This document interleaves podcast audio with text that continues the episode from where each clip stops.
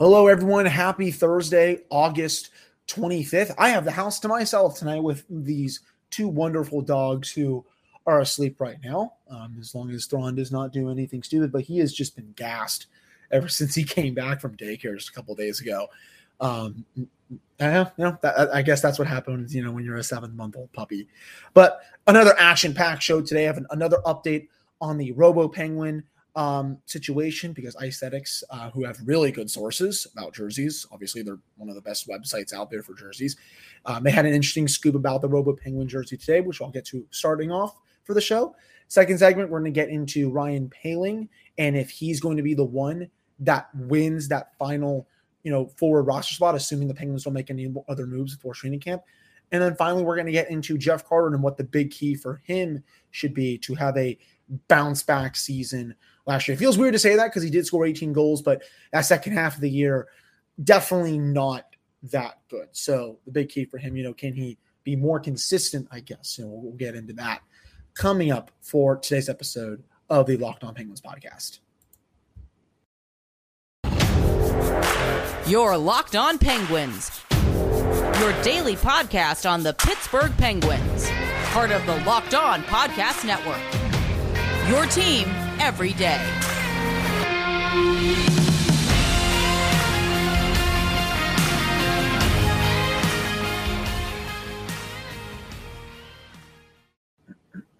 Hello, welcome back to another episode of, excuse me, the Locked On Penguins podcast. I am your host, Hunter Hodes. Remember to follow me on Twitter at Hunter Hodes. Follow the show's Twitter at LO underscore Penguins. So let's get you know right into some more Robo Penguin stuff because obviously this is one of the biggest topics on Penguins Twitter right now. So Icethetics, again, they have excellent sources when it comes to jerseys. In my opinion, they are the best out there. You know, they have scoops all over the league.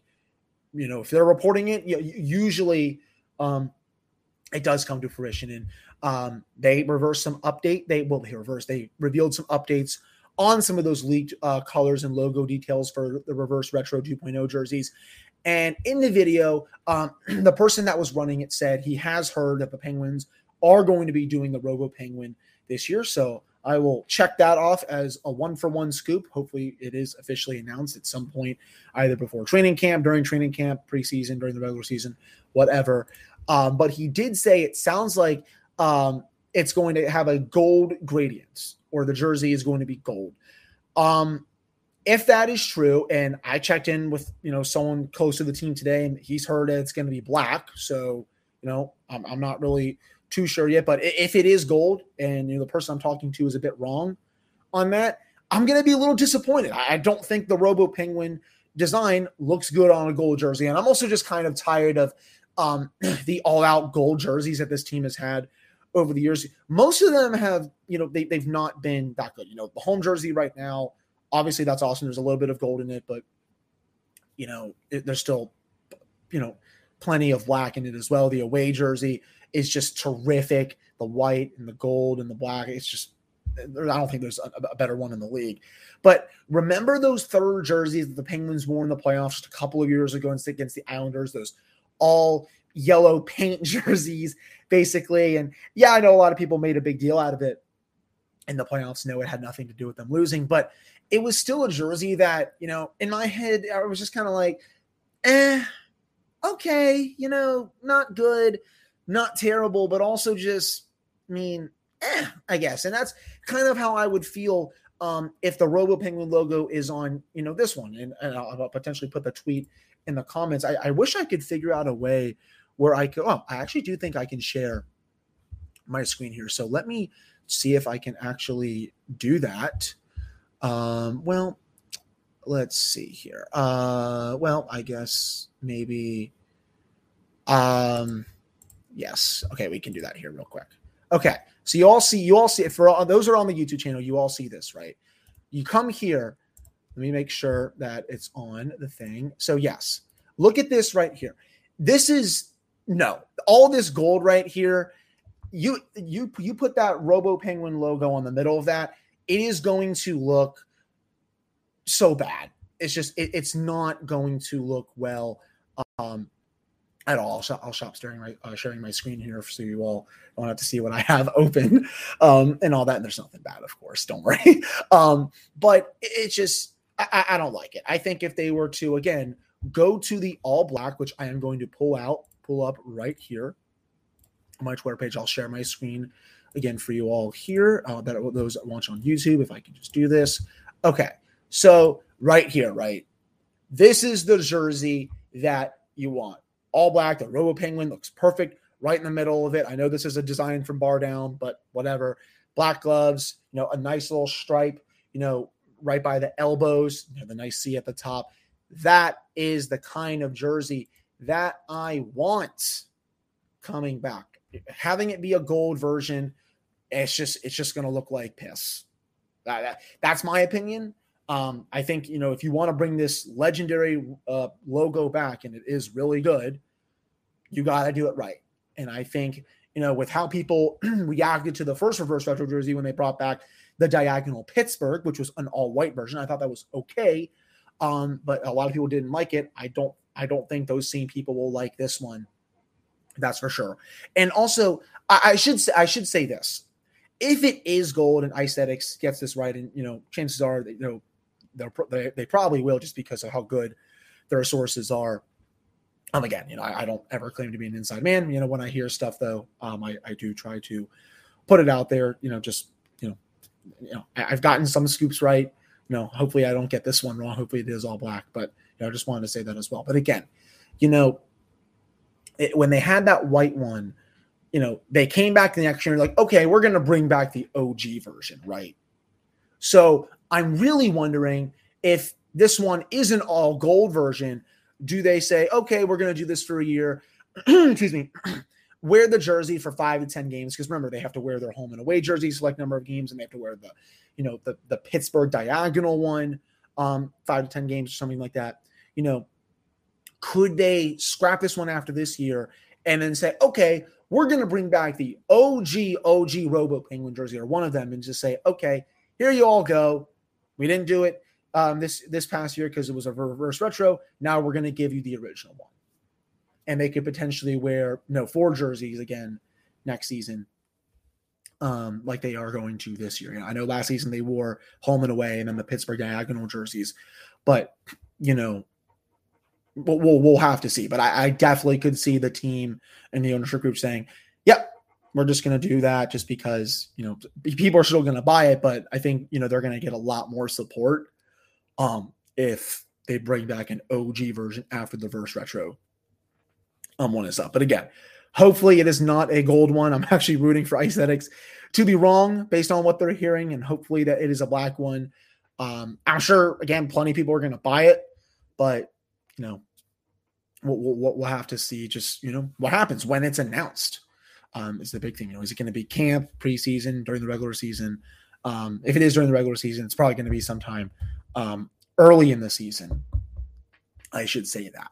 So that wraps up this first segment of today's episode. Coming up in the second segment, we're going to get into, you know, who has the inside track to win that final roster spot you know, for the Penguins as it stands right now. I basically teased it in the opening segment, um, but you know, I'm going to get into that and, and, also look at some of the other options that the Penguins have available right now. But before I get to that, BetOnline is the fastest and easiest way to check out on all of your betting needs. You can find all of your favorite sports and events at the number one online source for odds, lines, and games. You can find reviews and news of every league, including MLB, NFL, NBA, NHL, combat sports, esports, and even golf.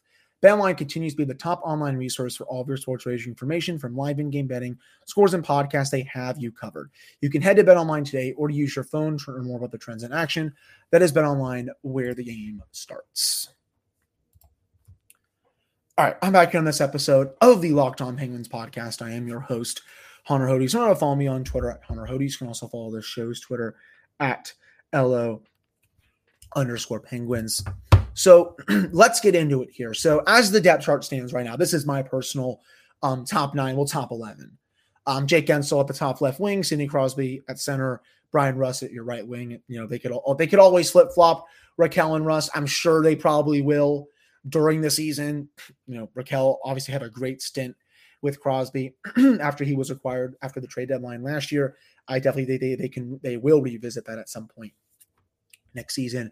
Um, Jason Zucker, Evgeny Malkin, Rickard Rakell on your second line. Danton Heinen, Jeff Carter, Kasperi Kapanen right now as your third line. I guess, you know, eh, Heinen, he can chip in goal scoring wise. If Kapanen bounces back, that's massive, though I'm not fully counting on that. And then if Carter can produce again and then be more consistent, which I'll get into a little later on, um, I think that has the makings of, I guess, a, a passable third line until they potentially upgrade their forward group by the trade deadline. And then the fourth line, fourth line, you have Teddy Blueger and Brock McGinn, and then a whole lot of options. You know, Ryan Poehling, Josh Archibald, Radim Zohorna, Drew O'Connor, Nathan Legare, Drake Caggiula. You know, I think those are the main players that are going to be in, in the mix for that final spot. But right now, I do think Ryan Poehling has the inside track for that job. I don't think the Penguins would have acquired him from the Canadiens if they didn't think um, that he had what it takes to make this team. Um, I read from Danny Shirey just a couple weeks ago that he thinks that um, you know Poehling could potentially get second power play minutes on the Penguins um, just because of how good he is in front of that. He had some nice video in that piece. Um, that's definitely something I, I'm not fully supporting at this point in time. I think uh, I, I kind of want to see how he does um, in bottom six minutes, but Oh, this is still a player again, you know, former first round pick, just played 57 games for the Canadiens this past season. Not the best underlying numbers, you know, 45% of the shot attempts per 60 minutes, 34% of the actual goals, 45% of the expected goals, 45% of the scoring chances, 47% of the high danger chances when he high danger chances when he was on the ice for Montreal. I definitely think part of that has to do with playing on a really crappy team, but you know, it, it definitely looked like a, a bit of a reach of a pick at the time when he was drafted and you know it's it's shown that so far um, for his NHL career. Remember, it's funny. He actually had a hat trick in his NHL debut um, in the uh, 2019 2018-19 uh, season. Played one game, three goals, and didn't play another game the rest of that season. 2019-20 I played 27 games. I had one goal at 5v5 this past year. Um, six goals, eight total assists at 5v5 in 57 games. Um, I think the best case scenario for him is at this point, and this is I, am kind of tempering my expectations a little bit. I think the, the best case scenario for him is maybe like a Brock McGinn type, where he's scoring 10 to 12 goals um, a season for Pittsburgh. If you can get that up to 15, I think that would be solid. I don't know if he'll ever, you know, touch what Carter did this past season with 18 goals, but you know, I think anywhere, you know, 10 to 12, maybe up to 15. I think that's the most you're going to get out of him. I've seen some people say that he should be in the top six. I definitely disagree with that. Um, the Penguins have plenty of other options at this point in the top six who, who are a lot better than Poehling. I'm just, you know, I'm not as high on him as others are. You know, I will gladly openly admit that. I think that um, at, at, the time he was kind of just a throw in to the Petry trade, even though the Penguins, they definitely do like him. They like the size that he brings um, you know, the shot that he has. You know, he can play center, he can play wing. If the Penguins do have a center injury, say Teddy Blueger, you know, Jeff Carter, God forbid, if getting Malkin or Sidney Crosby get hurt during the year, um, they can probably just switch Poehling to center and he can anchor the third or fourth lines or something like that. So that's the versatility in him. I think definitely intrigued the front office in that deal. Um, and I again, I, I think that they're hoping to you know turn his development around just because you know, he, he is still, you know, qu- quite a young player, you know, still in his, um, like making sure I get this right here, you know, you know, he's still only 23 years old. Those are usually considered the peak years of your career. So he has time, you know, turning around here. It's all a matter of, you know, can the Penguins get more value out of him um, than the Canadiens did? Um, and, you know, as for someone that could potentially, you know, take his spot if uh, Poehling does not win it in camp, um, in my opinion, I think Drew O'Connor is going to make this team, whether it's in Poehling spot, whether it's as a 13th forward. Um, I do think when that final roster is finalized after training camp, after the preseason, when it's probably going to be 13 forwards, 8D, and two goalies, I think O'Connor is going to be on that team. It's make it or break it time for him. Played well in a short stint with the Penguins last year. Um, it's really now or never for him at this stage in his development. He needs to show the team that he can, you know, put the puck in the back of the net, that he can continue to skate, play well defensively. He'll be getting third, more likely fourth line minutes because you know they're all battling for that final spot. But know, I, I do think that O'Connor, you know, he, he really needs to show what he's made of. Because again, um, I'll say this for the 500th time of the offseason and during the, season last year, he showed a lot of flashes when he was on the team. Last year it was unfortunate that he, you know, his season was derailed by an injury, but it's a, it's a fresh slate now. If he's fully healthy going into camp, I think he has something to prove. But right now, I think Poehling has the inside track to get that final roster spot, assuming the Penguins do not make a trade. And I think right behind him on his tail is O'Connor. Following that, I would say, uh, you know, a group of Archibald, Zohorna, Drake Caggiula. He's had decent underlings throughout his career, even though he only played in 18 games you know, for the Oilers um, last year. Nathan Legare, I think he could potentially make a play for that. Filip Hallander, Alex Nylander, Sam Poulin. The, that, that's like, I guess, that, that third or that second or third or fourth group, you know, after, you know, the main ones of Poehling and O'Connor um, in some of those guys. Um, again, I, I mainly think Poehling is just going to get a lot of 55 minutes next season.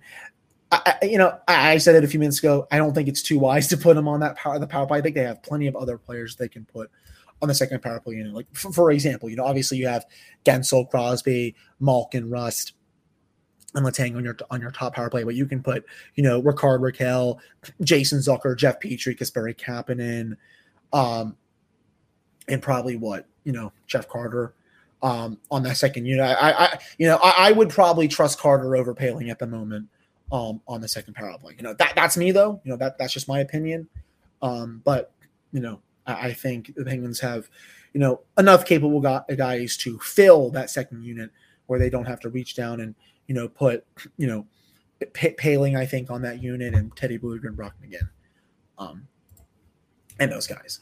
So that wraps up the second segment of today's episode. Coming up in the final ep- uh, final episode, final segment, we're going to get into uh, Jeff Carter, where I see him playing next season. Should he be at center? Could he potentially move to wing? And you know what needs to happen so that he can just be more consistent overall next season. So that's all coming up right after this commercial break. All right, I'm back here in this episode of the Locked On Penguins podcast. I am your host, Hunter Hodes. Remember to follow me on Twitter at Hunter Hodes. You can also follow the show's Twitter at LO Penguins. And of course, thank you all so much for making this your first listen of the day. So, you know, as of right now, he's probably the team's third line center, Jeff Carter. That is, I mean, I don't think Teddy Blueger has done anything to, you know, move up the depth chart, at least, you know, in the playoffs last year. And um, during the regular season, I know this is a big year for Teddy just because it's a contract year.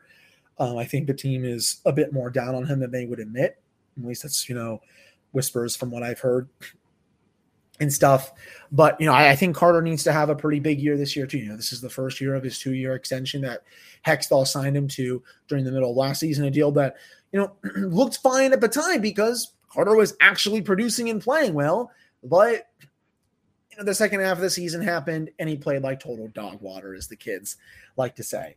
Um, I think a big thing for Carter next season is making sure he doesn't, you know, he's not, eh, you know, in an elevated role, um, I should say, you know, just for a lot of that season because, you know, last season, Crosby and Malkin are out to start the year. I mean, Sid, I know comes back after the first couple weeks, but you know, Carter was this team's first line center for the first handful of games. That is going to, you know, take a toll on you as the season goes on. And even when Sid came back, you know, Carter was still the team's second line center. That's even going to take a toll on someone who's getting close to 40 years old at this point in his career. But, you know, if he's playing at, on the third line center like he did when he came over from the Kings in 2020, 2021, you saw what happened. He was ridiculously good. He wrote a very high shooting percentage. His underlying numbers were fantastic, and he was able to stay consistent and make quite the impact with the Penguins. And in the first half last year, he was more fresh. You know, he was you know scoring, producing um, offense outside of that, playing well in his own zone. But after that, when you know the mileage really started, you know, to just rack up throughout the season, the, the results they waned, and he looked washed. He looked gassed every night. For some reason, Mike Sullivan decided decided to put him on the ice in a pivotal moment in Game Five against the Rangers when Crosby went out to that Jacob Trouba hit. Uh, I believe that it was the maybe it was the the three two goal um, from I believe it was actually Trouba that scored that goal. And Sullivan quickly adjusted that. Penguins go down and tie the game just a couple uh, seconds later with with Malkin and Gents on the same line.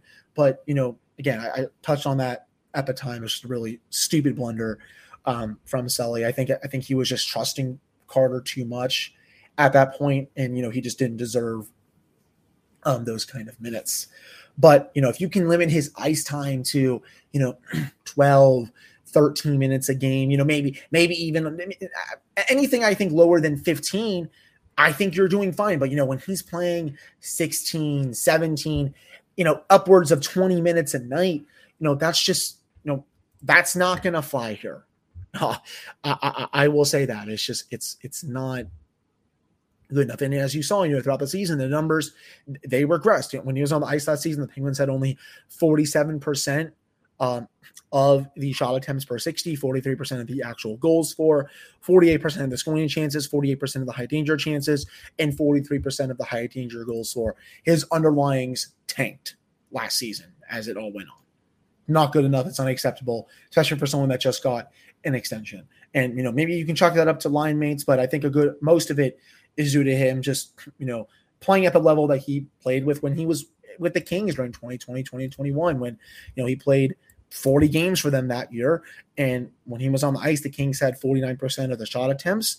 They had split 50 50 in actual goals for. They had 46% of the scoring chances and 48% of the high danger chances.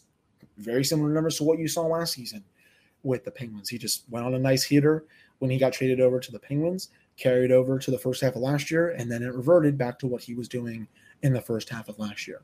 And again, if you can cut down that ice time, give him reliable players that can help him produce, like a Danton Heinen who scored 18 last year.